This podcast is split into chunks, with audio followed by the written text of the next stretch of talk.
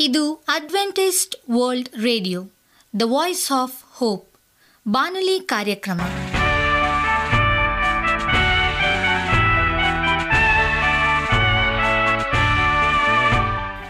ನಮಸ್ಕಾರ ಪ್ರೀತಿಯ ಕೇಳುಗರೆ, ನಾನು ನಿಮ್ಮ ಆಕಾಂಕ್ಷ ಪಾಲ್. ನಮ್ಮ ನಿಲಯದ ಕನ್ನಡ ಕಾರ್ಯಕ್ರಮಕ್ಕೆ ತಮ್ಮೆಲ್ಲರಿಗೂ ಆತ್ಮೀಯ ಸುಸ್ವಾಗತ. ಮುಂದಿನ ಮೂವತ್ತು ನಿಮಿಷಗಳಲ್ಲಿ ಸುಮಧುರ ಹಾಡುಗಳು ಹಾಗೂ ದೇವರ ವಾಕ್ಯವನ್ನು ಕೇಳೋಣ. ಈ ಕಾರ್ಯಕ್ರಮವು ನಿಮಗೆ ಸಂತೋಷ ತರಲೆಂದು ದೇವರಲ್ಲಿ ಪ್ರಾರ್ಥಿಸುತ್ತೇವೆ. ಈ ಕಾರ್ಯಕ್ರಮದ ಪ್ರಾರಂಭದಲ್ಲಿ ಸುಮಧುರ ಗೀತೆಯನ್ನು ಆಲಿಸೋಣ.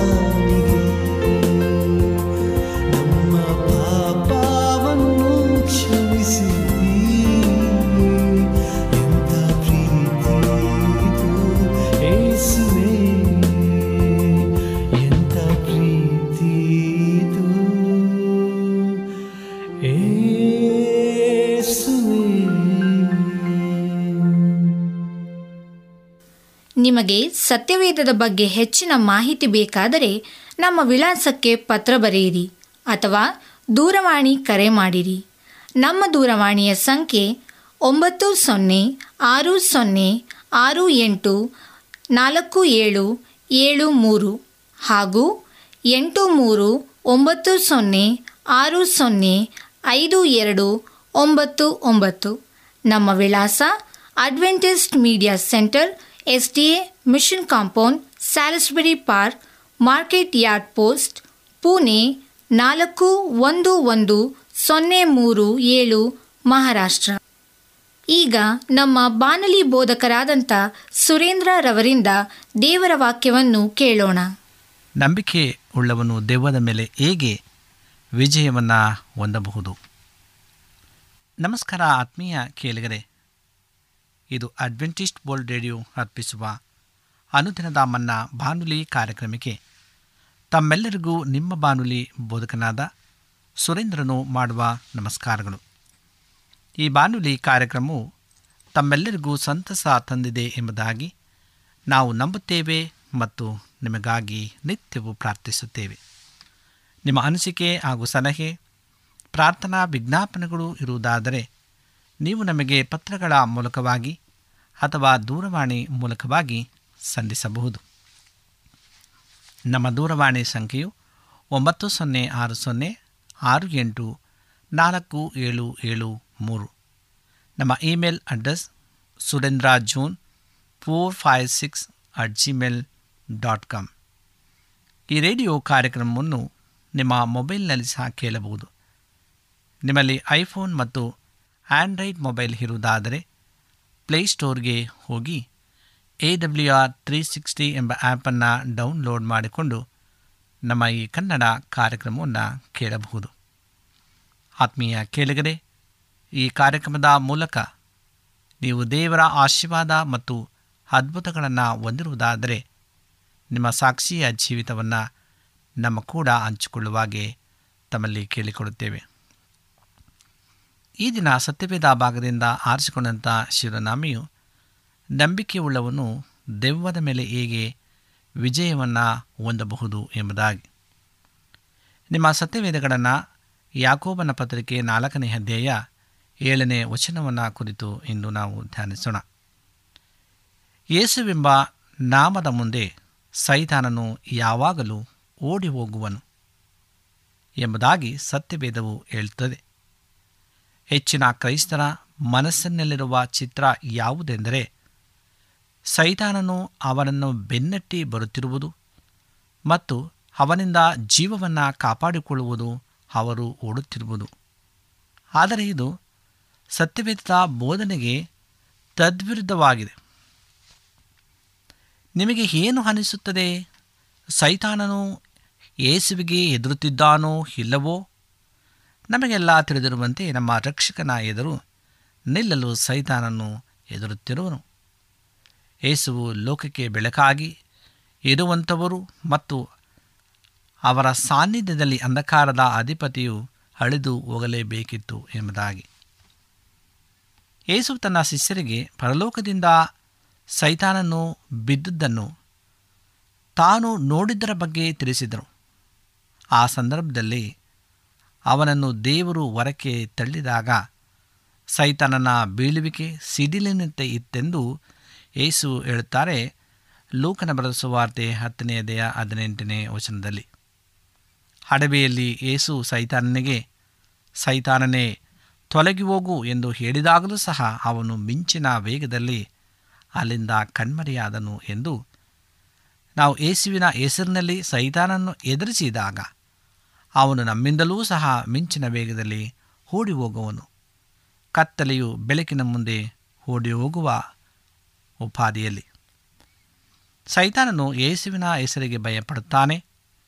ಏಸುವು ಕರ್ತರಾಗಿರುವ ನಿಜಾಂಶ ನೆನಪಿಗೆ ಬಂದಾಗ ಅವನು ಎದರುವನು ದೆವ್ವ ಹಿಡಿದ ಜನ ಏಸುವು ಕರ್ತರು ಎನ್ನುವುದನ್ನು ಅಥವಾ ಸೈತಾನನು ಶಿಲುಬೆ ಮೇಲೆ ಸೋಲಿಸಲ್ಪಟ್ಟನು ಎನ್ನುವುದನ್ನು ಆಯ್ಕೆ ಮಾಡುವುದಿಲ್ಲ. ಯೇಸುವಿನ ಹೆಸರಿನಲ್ಲಿ ಯಾವುದೇ ದೆವ್ವವನ್ನು ಮತ್ತು ಯಾವುದೇ ಪಿಸಾಚಿಯನ್ನು ಹೊರಡುವಂತೆ ಮತ್ತು ಓಡಿ ಹೋಗುವಂತೆ ಮಿಂಚಿನ ವೇಗದಲ್ಲಿ ಮಾಡುವ ಶಕ್ತಿ ಇದೆ ಇದನ್ನು ಎಂದಿಗೂ ಮರೆಯದಿದೆ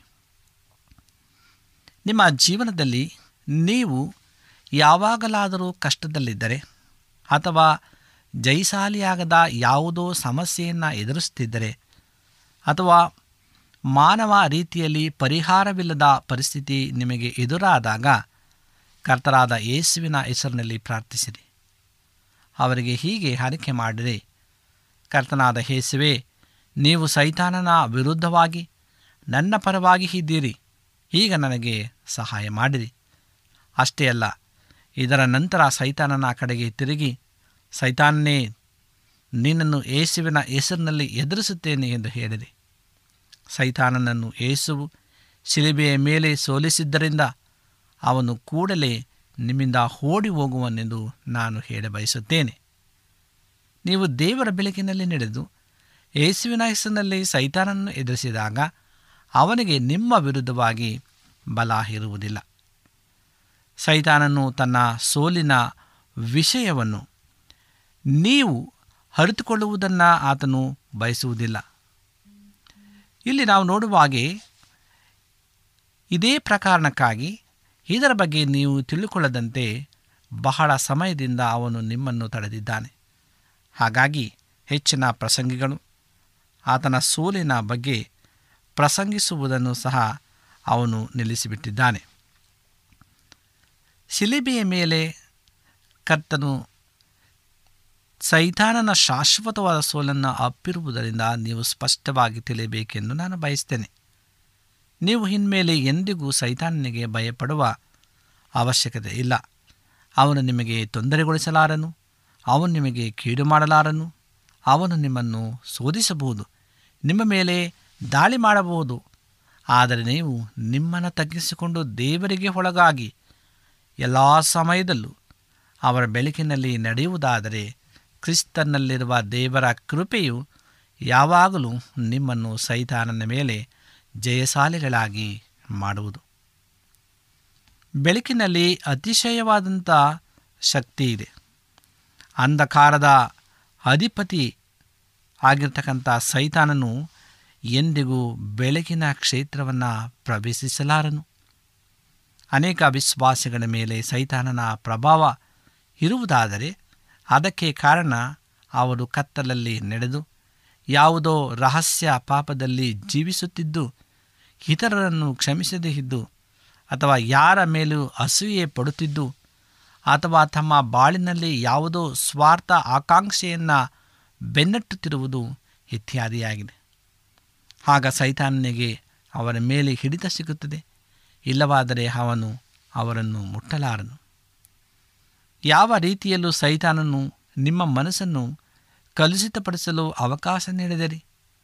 ಮನಸ್ಸು ಅಶುದ್ಧವಾದಾಗ ಸೈತಾನನ ವಿರುದ್ಧವಾಗಿ ನೀವು ಯೇಸುವಿನ ನಾಮವನ್ನು ಪರಿಣಾಮಕಾರಿಯಾಗಿ ಬಳಸಲು ಸಾಧ್ಯವಾಗದು. ಯೇಸುವಿನ ಹೆಸರು ಎಂಬುದು ಕೇಡಿನ ಪರಿಹಾರಕ್ಕಾಗಿ ಜಪಿಸುವ ಯಾವುದೋ ಜಾತು ಮಂತ್ರವಲ್ಲ ಮೊದಲು ನೀವು ದೇವರಿಗೆ ಒಳಗಾಗಬೇಕು. ಆಗ ಮಾತ್ರವೇ ನೀವು ಸೈತಾನನ್ನು ಎದುರಿಸಿದಾಗ ಅವನು ನಿಮ್ಮಿಂದ ಓಡಿ ಹೋಗುವನು ಆದರೆ ನೀವು ನಿಮ್ಮ ಬಾಳಿನ ಪ್ರತಿಯೊಂದು ಕ್ಷೇತ್ರವನ್ನು ದೇವರಿಗೆ ಸಮರ್ಪಿಸದಿದ್ದಲ್ಲಿ ಸೈತಾನ ನಿಮಗೆ ಭಯಪಡುವುದಿಲ್ಲ. ಹಾಗಾಗಿ ನಿಮ್ಮ ಬಾಳನ್ನು ಹೀಗಲೇ ಕ್ರಿಸ್ತನಿಗೆ ಸಂಪೂರ್ಣವಾಗಿ ಕೊಡಿರಿ ಮತ್ತು ಇನ್ನು ಮೇಲೆ ನೀವು ಸಂಪೂರ್ಣವಾಗಿ ಅವರಿಗಾಗಿ ಮಾತ್ರವೇ ಜೀವಿಸುವುದಾಗಿ ನಿಶ್ಚಯಿಸಿರಿ. ಪವಿತ್ರಾತ್ಮನು ಬಂದಿರುವುದು ನಮ್ಮ ಹೃದಯಗಳಿಗೆ ಪರಲೋಕದ ವಾತಾವರಣವನ್ನು ತರುವುದಕ್ಕಾಗಿ. ಹಳೆಯ ಒಡಂಬಡಿಕೆಯ ಜನಕ್ಕೆ ದೊರೆತದ್ದು ಅವರು ಇತರ ಜನರಿಗಿಂತ ಹೆಚ್ಚಿನ ನೀತಿಯುತ ಜೀವನವನ್ನು ಜೀವಿಸಲು ಸಹಾಯ ಮಾಡುವ ನಿಯಮಗಳೇ ಮಾತ್ರವೇ. ಆದರೆ ಈಗ ನಮಗೆ ದಾರಿ ತೋರಿಸುವ ದೇವ ನಿಯಮಗಳಿಗೂ ಹೆಚ್ಚಿನದು ದೊರೆತಿದೆ. ನಮ್ಮ ಚಟುವಟಿಕೆಗಳಿಗೆ ನಿರ್ವಹಣೆಗಾಗಿ ನಮ್ಮಲ್ಲಿ ಸ್ವಂತ ದೇವರ ಜೀವನವೇ ಇದೆ ಪ್ರೇರೆ. ಪರಲೋಕದಲ್ಲಿ ದೇವರ ಸಾನ್ನಿಧ್ಯ ಇರುವುದರಿಂದ ಅದು ಮಹೋನ್ನತ ಸ್ಥಳವಾಗಿದೆ. ದೇವರು ಎಲ್ಲಿದ್ದಾರೋ ಅದೇ ಪರಲೋಕ ಎಲ್ಲಿ ದೇವರ ಇರುವಿಕೆ ಇಲ್ಲವೋ ಅದು ನರಕ.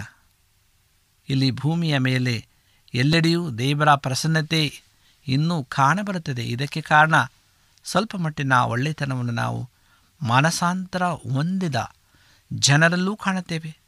ಆದರೆ ನರಕದಲ್ಲಿ ಅದೇ ಜನ ಬಹಳ ವಿಭಿನ್ನವಾಗಿ ಇರುವರು. ಅಲ್ಲಿ ಅವರ ಸ್ವಾರ್ಥತೆ ಮತ್ತು ಅವರ ದೊಡ್ಡಸ್ತಿಕೆ ಯಾವ ತಡೆಯೂ ಇರುವುದಿಲ್ಲ. ಮತ್ತು ಅವರು ಎಂಥವರು ಎನ್ನುವ ಸಂಗತಿ ದೇವರ ಒಳ್ಳೆತನದ ಪ್ರಭಾವ ಇಲ್ಲದಿದ್ದಾಗ ಪ್ರಕಟವಾಗುವುದು. ಪರಲೋಕದಲ್ಲಿ ದೈವಿಕ ಅನ್ಯೂನತೆ ಇರುವುದು, ಇನ್ನೊಬ್ಬರ ಮೇಲೆ ದಬ್ಬಾಳಿಕೆ ಇಲ್ಲ, ಅಲ್ಲಿ ಇರುವುದಿಲ್ಲ, ಒಬ್ಬನೂ ಇತರರ ಸೇವಕನಾಗಿರುತ್ತಾನೆ.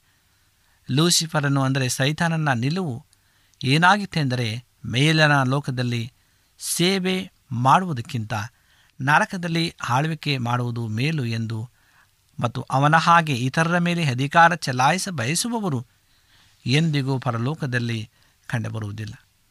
ಸೈತಾನನ ಮೂಲ ತತ್ವದ ಸಾರಾಂಶವೇನೆಂದರೆ ಇತರರ ಮೇಲೆ ಅಧಿಕಾರ ಒರೆಸುವ ಹಂಬಲ. ಆದ್ದರಿಂದ ತಮ್ಮ ಪತ್ನಿಯ ಮೇಲೆ ದಬ್ಬಾಳಿಕೆ ನಡೆಸುವ ಗಂಡಂದಿರು ಮತ್ತು ತಮ್ಮ ಗಂಡಂದಿರಿಗೆ ವಿಧೇಯರಾಗದ ಹೆಂಡಂದಿರು ತಮ್ಮ ಸ್ವಂತ ಮನೆಗಳಲ್ಲಿ ನರಕವನ್ನು ಸೃಷ್ಟಿಸುತ್ತಾರೆ.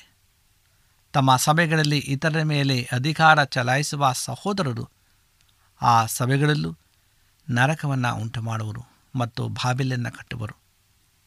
ಪರಲೋಕದ ವಾತಾವರಣ ಸಂಪೂರ್ಣ ವಿಭಿನ್ನವಾದದ್ದು, ಏಕೆಂದರೆ ದೇವರು ಅಲ್ಲಿ ಒಬ್ಬ ತಂದೆಯಾಗಿದ್ದಾರೆ. ಅವರು ಜನರನ್ನು ಅಧೀನತೆಯಲ್ಲಿ ಇರಿಸುವುದಿಲ್ಲ ಬದಲಿಗೆ ಪ್ರೀತಿಯಿಂದ ಅವರನ್ನು ಮುನ್ನಡೆಸುತ್ತಾ ಅವರ ಹಾರೈಕೆ ಮಾಡುವರು. ಈ ಸ್ವಭಾವವನ್ನು ನಾವು ಬೆಳೆಸಿಕೊಳ್ಳಬೇಕು.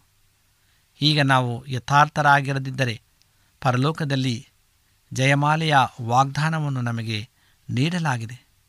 ಈ ಮಾತಿನ ಅರ್ಥವೇನು? ನಾವು ಆಗ ಜನರ ಮೇಲೆ ಅಧಿಕಾರ ಹೊಂದುವೆವಾ?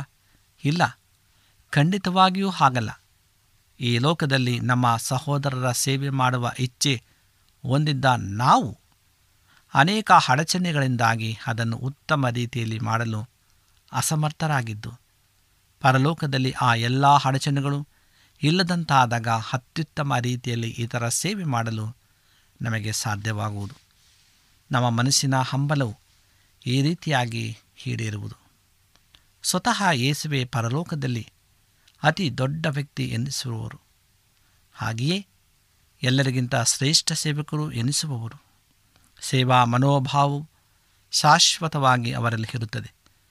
ಭೂಮಿಯಲ್ಲಿ ಕ್ರೈಸ್ತ ಸಭೆಯು ಸ್ವರ್ಗದ ಒಂದು ಪುಟ್ಟ ಮಾದರಿಯಾಗಿ ಅದರ ರುಚಿಯನ್ನು ಇತರರಿಗೆ ಪರಿಚಯಿಸಲಿಕ್ಕಾಗಿ ದೇವರಿಂದ ಅರಿಸಲ್ಪಟ್ಟಿದೆ. ಅದು ಹೇಗೆಂದರೆ ಬಿಸ್ಕೆಟನ್ನು ತಯಾರಿಸುವ ಒಂದು ಸಂಸ್ಥೆಯು ತನ್ನ ಬಿಸ್ಕೆಟಿನ ರುಚಿಯನ್ನು ನಿಮಗೆ ಪರಿಚಯಿಸಲಿಕ್ಕಾಗಿ ಕೆಲವು ಬಿಸ್ಕೆಟ್ಗಳನ್ನು ನಿಮಗೆ ಕಳುಹಿಸಿ, ಅವನು ನೀವು ರುಚಿಸಿ, ಇನ್ನಷ್ಟು ಬೇಕೆಂದು ಕೇಳುತ್ತೀರೋ ಎಂದು ನೋಡುವ ಹಾಗೆ. ದೇವರು ಸಹ ತಮ್ಮ ರಾಜ್ಯದ ಮೌಲ್ಯಗಳನ್ನು ನಾವು ಇತರರಿಗೆ ತೋರಿಸಿ, ಅವರು ದೇವರೆಡೆಗೆ ಸೆಳೆಯಲ್ಪಡಲಿ ಎಂದು ನಮ್ಮನ್ನು ಲೋಕಕ್ಕೆ ಕಳುಹಿಸಿರುವವರು ನಮ್ಮಿಂದ ಇತರರಿಗೆ ಸಿಗುತ್ತಿರುವ ರುಚಿ ಎಂಥದ್ದು. ಪರಲೋಕ ಜೀವನದ ಒಂದು ಚಿಕ್ಕ ತುಣುಕನ್ನು ಏಸುವು ಈ ಲೋಕದಲ್ಲಿ ಇದ್ದಾಗ ಜನರು ನೋಡಿ ಸ್ವಾದಿಸಿದರು. ಅವರ ದಯೆ, ಇತರಿಗಾಗಿ ಇದ್ದ ಕಾಳಜಿ, ಅವರ ಪರಿಶುದ್ಧತೆ ಮತ್ತು ನಿಸ್ವಾರ್ಥ ಪ್ರೇಮ ಹಾಗೂ ದೀನತೆ. ಇದನ್ನು ಜನ ನೋಡಿದರು. ಇದು ಪರಲೋಕದ ರೀತಿ ದೇವರು ಇರುವ ಹಾಗೆಯೇ ಅವರಲ್ಲಿ ಪಾಪಿಗಳಿಗಾಗಿ ಮತ್ತು ಜೀವನದಲ್ಲಿ ಸೋಲು ಕಂಡಿರುವ ಜನಕ್ಕಾಗಿ ಹುಕ್ಕಿ ಅರಿಯುವ ಅನುಕಂಪ ಇರುವುದು. ಪರಲೋಕವು ನಮ್ಮ ಸಭೆಗಳಿಗೆ ಹಿಡಿದು ಬಂದಾಗ ಇಂತಹ ಜೀವನದ ನಿದರ್ಶನವನ್ನು ನಮ್ಮ ಸಭೆಗಳು ತೋರಬೇಕು.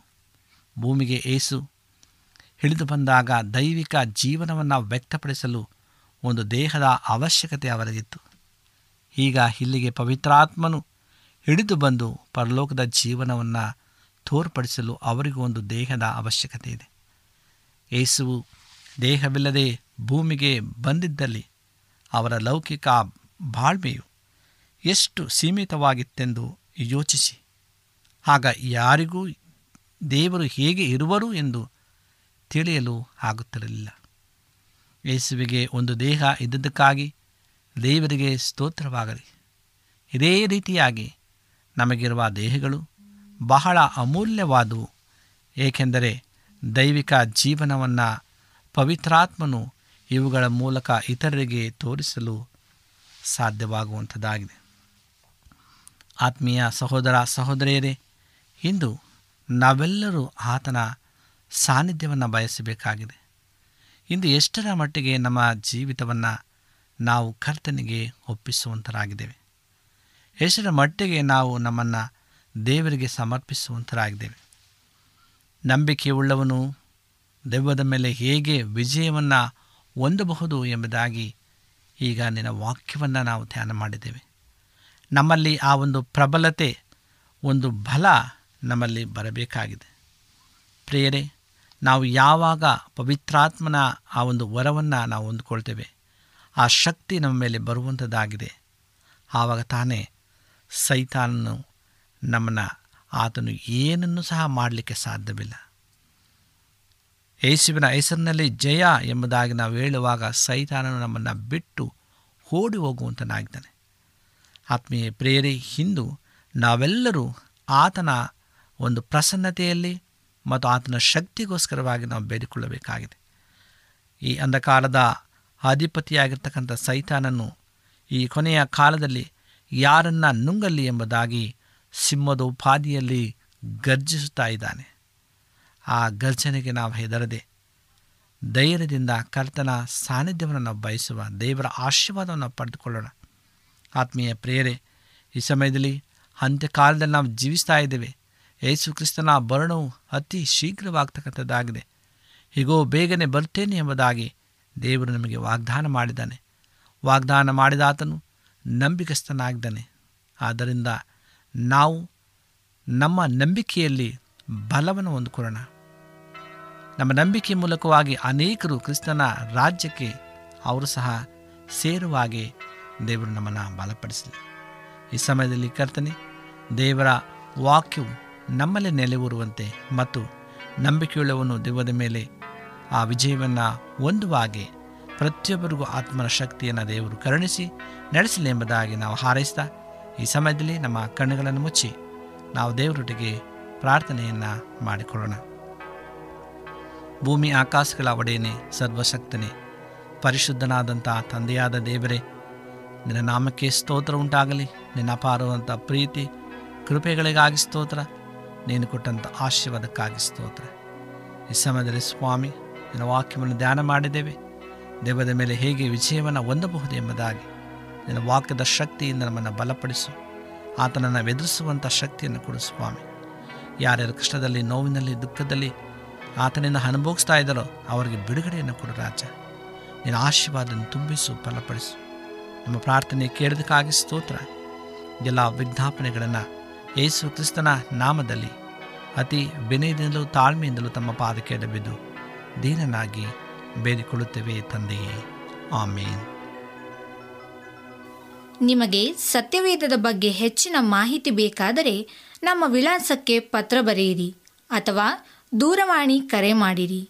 ನಮ್ಮ ದೂರವಾಣಿಯ ಸಂಖ್ಯೆ ಒಂಬತ್ತು ಸೊನ್ನೆ ಆರು ಸೊನ್ನೆ ಆರು ಎಂಟು ನಾಲ್ಕು ಏಳು ಏಳು ಮೂರು.